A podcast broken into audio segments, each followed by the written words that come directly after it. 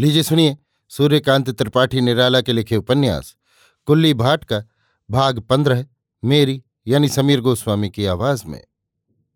दो तीन दिन रहकर कुल्ली की पाठशाला और पत्नी को देखकर मैं लखनऊ चला आया, लेकिन जी नहीं लगा।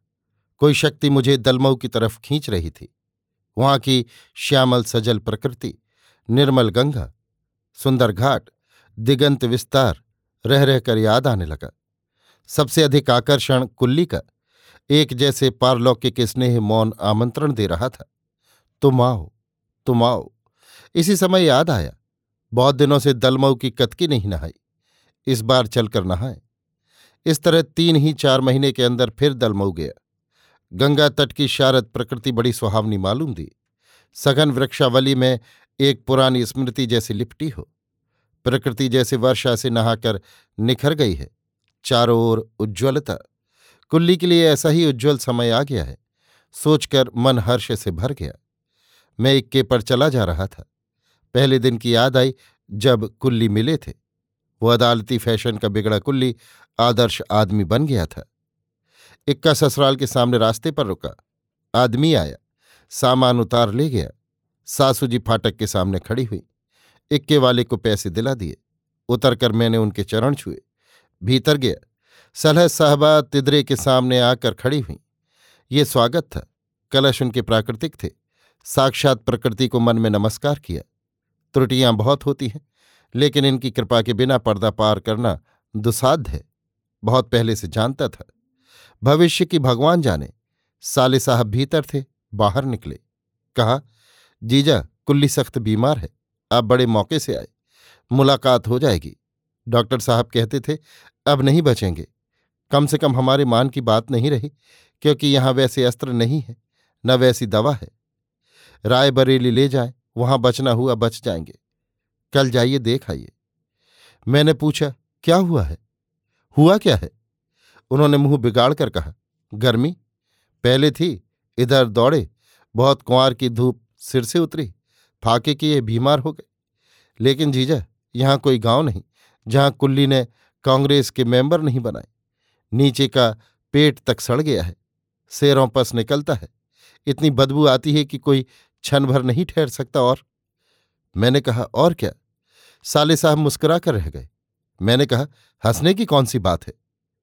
अपनी अम्मा और पत्नी की तरफ़ देखकर साले साहब ने मुझे एकांत में चलकर बुलाया और मेरे जाने पर कान के पास मुँह ले जाकर कहा, लिंग लापता है। लापता? मैंने संदेह के प्रकाश स्वर से पूछा। हाँ उन्होंने कहा, लोग कहते हैं अब नहीं रहा। कहते हैं, अब अगर कुल्ली जी भी गए तो कुल्लियायन क्या करेंगी? मैं गंभीर होकर चारपाई पर आकर बैठा। सहलज साहबा गंभीर होकर बोली हाँ कुल्ली की हालत बहुत खराब है। सासू जी मेरे जलपान की व्यवस्था के लिए भीतर चली गई थी। अपनी बहू की बात सुनकर उसे भीतर बुलाया। मैं दम साधे बैठा रहा। जलपान के बाद घर की और और बातें होती रही। दूसरे दिन सवेरे धूप निकलने पर मैं कुल्ली के यहाँ गया। रास्ते में कई स्वयंसेवक उधर जाते हुए मिले। दरवाजे पर कई अछूत लड़के, उनके तीन चार अभिभावक। सबके चेहरे कह रहे थे, कुल्ली नहीं बचेंगे। मैं भीतर गया। ठीक उसी जगह जहाँ पहले दिन कुल्ली बैठे थे, आज पड़े दिखे। आज वे भाव यथा स्थान अपनी कुरूपता को प्राप्त है, लेकिन मुख पर नहीं। मुख पर दिव्य कांति क्रीड़ा कर रही है। प्रवेश करते ही ऐसी बदबू आई कि जान पड़ा, एक क्षण नहीं ठहर सकूँगा। हिम्मत करके खड़ा रहा। विद्या और अविद्या का आधा आधा भाग कुल्ली के देह में पूर्ण रूप से प्रकाशित था। कुल्ली कुछ ध्यान में थे। आँखें खोलकर देखा, सामने देखकर, आह, आप हैं। बड़े सौभाग्य बड़े सौभाग्य। अब मैं कुछ नहीं चाहता, कहकर विवल हो गए। एक अछूत से सिरहाने की तरफ़ बिस्तर बिछा देने के लिए कहा। मुझसे कहा ये हाल है। बड़ी बदबू मिलती होगी, लेकिन इधर न मिलेगी। दिल के ऊपर मैं नहीं चढ़ने दे रहा। मुझे इसका रूप देख पड़ता है। हृदय से ऊपर मैं बहुत अच्छा हूँ। सिरहाने बैठकर बताइए, बदबू मिलती है? बैठकर मैंने मालूम किया, वास्तव में उधर बदबू नहीं थी। क्या कहूँ, क्या करूँ? कुछ समझ में नहीं आ रहा था। पाँच रुपए निकाले और कुल्ली की स्त्री को देते हुए कहा, आप दूध पीजिएगा। कुल्ली कुछ न बोले। केवल ऊपर की तरफ़ देखा। कुछ देर फिर मौन रहा। मैंने पूछा, डॉक्टर साहब क्या कहते हैं? डॉक्टर क्या कहेंगे? अब कहने की बात नहीं रही। ईश्वर की इच्छा। कुल्ली ने आँखें मूंद ली। कुछ देर तक मैं बैठा रहा, फिर बाहर निकला। कुल्ली की स्त्री रोने लगी। कहा रायबरेली ले जाने के लिए कहते हैं। खर्चा यही पाँच रुपया है। डोली में आएँगे नहीं। लारी कोई आएगी। यहाँ खाली होगी। तो उसमें ले जाऊँगी। लेकिन फिर वहाँ क्या होगा? वहाँ भी खर्चा। कहकर रोने लगी। मैंने कहा, आप इन्हें ले जाइए। मैं कुछ रुपए चंदा करके रायबरेली आता हूँ। आगे ईश्वर मालिक है। आश्वस्त होकर कुल्ली की स्त्री देखती रही। मैं धीरे धीरे बाहर चला। घर में दूसरे दिन मालूम किया, कुल्ली की स्त्री एक लारी पर कुल्ली को लेकर रायबरेली गई है। उत्तरदायित्व बढ़ गया। दलमऊ के स्वयं सेवकों को लेकर कांग्रेस कमेटी के दफ्तर गया। वहाँ प्रेसिडेंट साहब अपना पक्का मकान बनवा रहे थे। उन्हीं के अध बने मकान के एक कमरे में कांग्रेस कमेटी का दफ्तर है। स्वयं सेवकों ने मेरा परिचय दिया। कुल्ली का काम वो देख चुके थे। रुपए की बात मैंने कही तो बोले, कांग्रेस का ये नियम नहीं। वो आपसे रुपए ले सकती है, पर दे नहीं सकती।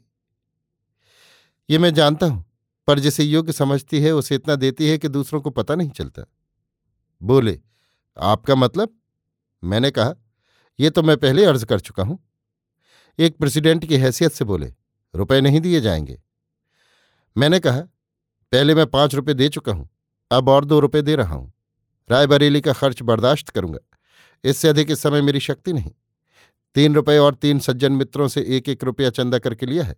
कुछ आप दे दें तो काम चल जाएगा। उन्होंने कहा, सात रुपये विजय लक्ष्मी के स्वागत के खर्चे से बचे हैं। आठ हो चुके हैं। हालाँकि वो आई नहीं। लेकिन वे रुपये जमा कर दिए गए। मैंने कहा विजय लक्ष्मी जी के स्वागत से कुल्ली नंबरदार की जान ज़्यादा कीमती है, ये तो आप जानते हैं। उन्होंने कहा, मैं सब कुछ जानता हूँ, लेकिन यही शहर वाले जब घर बन गया, तब कहते हैं, दो हाथ म्यूनिसपैलिटी की जगह बढ़ा ली है। इसीलिए आप विजय लक्ष्मी जी का ध्यान कर रहे हैं। मैंने मन में कहा, खुलकर कहा, कोई विजय लक्ष्मी जी का स्वागत करता है तो पहले पता लगाती है, क्यों स्वागत किया गया? अगर कारण कोई उन्हें पायेदार मालूम हुआ तो उसके पाए उखाड़कर तब दम देती हैं। मैं तो लखनऊ में रहता हूँ, रोज देखता सुनता हूँ। साक्षात विजय लक्ष्मी है। हाथ जोड़कर मैंने प्रणाम किया। कभी किसी से नहीं मिलती। इसीलिए देश में क्या, संसार में उनकी जोड़ नहीं। लेकिन उन्हें मालूम हो जाए कि किसी ने कांग्रेस के किसी कार्यकर्ता के पीछे एक रकम फूक दी है तो फिर उनसे जो चाहे करवा ले। लाला मुँह फैलाए सुनते रहे। पूछा, आपसे मिलती हैं? मैंने कहा, नहीं, किसी से नहीं। लेकिन काम की बात होती है तो इनकार भी नहीं करती। फिर मैंने नमस्कार किया, साक्षात देवी। लाला ने कहा तो वे सात रुपये हैं, ले जाइए। हाँ मैंने कहा, दीजिए, बड़ी देर हो गई। लाला जी से रुपए लेकर मैंने रायबरेली जाने की तैयारी की। कुल्ली के एक मुसलमान मित्र भी स्टेशन पर मिले, वहीं जा रहे थे। रायबरेली पहुँचने पर सिविल सर्जन से मालूम हुआ, पहले से दशा सुधार पर है, क्योंकि पहले चिल्लाते थे, अब चुप रहते हैं। कुल्ली को देखने पर उल्टा फल मालूम दिया। शक्ति बिल्कुल क्षीण हो गई है। ऑपरेशन के बाद से चित्त उबता जा रहा है। कुल्ली ने यहाँ भी कहा, डॉक्टरों को कुछ नहीं आता। मैं कहता हूँ, ढांढस न दीजिए। मैं चंद घंटों का मेहमान हूँ। लेकिन कहते हैं, नहीं, ये दिल की घबराहट है, तुम अच्छे हो जाओगे। मैं देखता था कुल्ली की वाणी में, मुख पर, दृष्टि में कोई दोष नहीं। उसकी कोई उपमा भी नहीं दी जा सकती। इसी समय सर्जन साहब भी देखने आए। कुल्ली ने कहा बाबूजी, मैं बचूँगा नहीं। लोगों को अब मेरे ही पास रहने दीजिए। उन्हें फल और दवा के लिए दौड़ाए नहीं। डॉक्टर साहब ने कहा, अगर तुम्हें यह दिव्य ज्ञान था तो यहाँ आना ही नहीं था। जब आए हो, तब जैसा हम कहते हैं करो। पहले तुम्हारा गला सोने पर घर घर आता था, अब बंद हो गया है। कुल्ली ने कहा, बाबूजी, मेरा गला नहीं घर घर आता था, नाक बोलती थी। अब कमज़ोर हो गया हूँ, नहीं बोलती। चुप रहो, डॉक्टर साहब ने कहा नाक बजना और गला घर घर एक बात नहीं। हम खुद देख सुन चुके हैं। बोलो मत। डॉक्टर साहब दूसरे रोगी की तरफ़ चले गए। कुल्ली सीधी सरल दृष्टि से उन्हें देखते रहे। दलमऊ में मैंने सुना था, जब से कुल्ली की हालत और संगीन हुई, तब से उनकी स्त्री के यहाँ एक क्षण पैर नहीं जमते। राय बरेली भर में भागी फिरती हैं। मैंने बात साफ़ कर लेने के लिए पूछा, क्या दुख से? उत्तर बहुत शोभित नहीं मिला। लेकिन जब मैं गया, दुर्भाग्यवश वो वहाँ नहीं थी। रुपए लिए खड़ा रहा। वो सुनी बात रह रहकर याद आती रही। अंत में जब धैर्य जाता रहा तब मैंने कहा, आपकी श्रीमती जी नहीं है, कुछ रुपए लाया हूँ। कुल्ली ने साथ गए मुसलमान सज्जन की ओर इशारा करके कहा, इन्हें दे दीजिए। वो बेचारी तो इस उस काम से दिन भर मारी मारी फिरती है। मैंने रुपए दे दिए। रहने के लिए कुल्ली ने पूछा, आप कहाँ रहिएगा? मैंने कहा कुछ मदद रायबरेली से भी पहुँचाने का इंतज़ाम करूँगा। मेरे एक मित्र यहाँ ट्रेजरी अफसर हैं। उनके बंगले में ठहरूँगा। वहीं बातचीत करूँगा। नमस्कार, कर मैं विदा हुआ। कुल्ली ने कहा, अब मुलाकात न होगी। आँखों से आँसू टपक पड़े। मैं वहाँ से बाहर निकल आया। अभी आप सुन रहे थे सूर्यकांत त्रिपाठी निराला के लिखे उपन्यास। कुल्ली भाट का भाग पंद्रह मेरी यानी समीर गोस्वामी की आवाज़ में।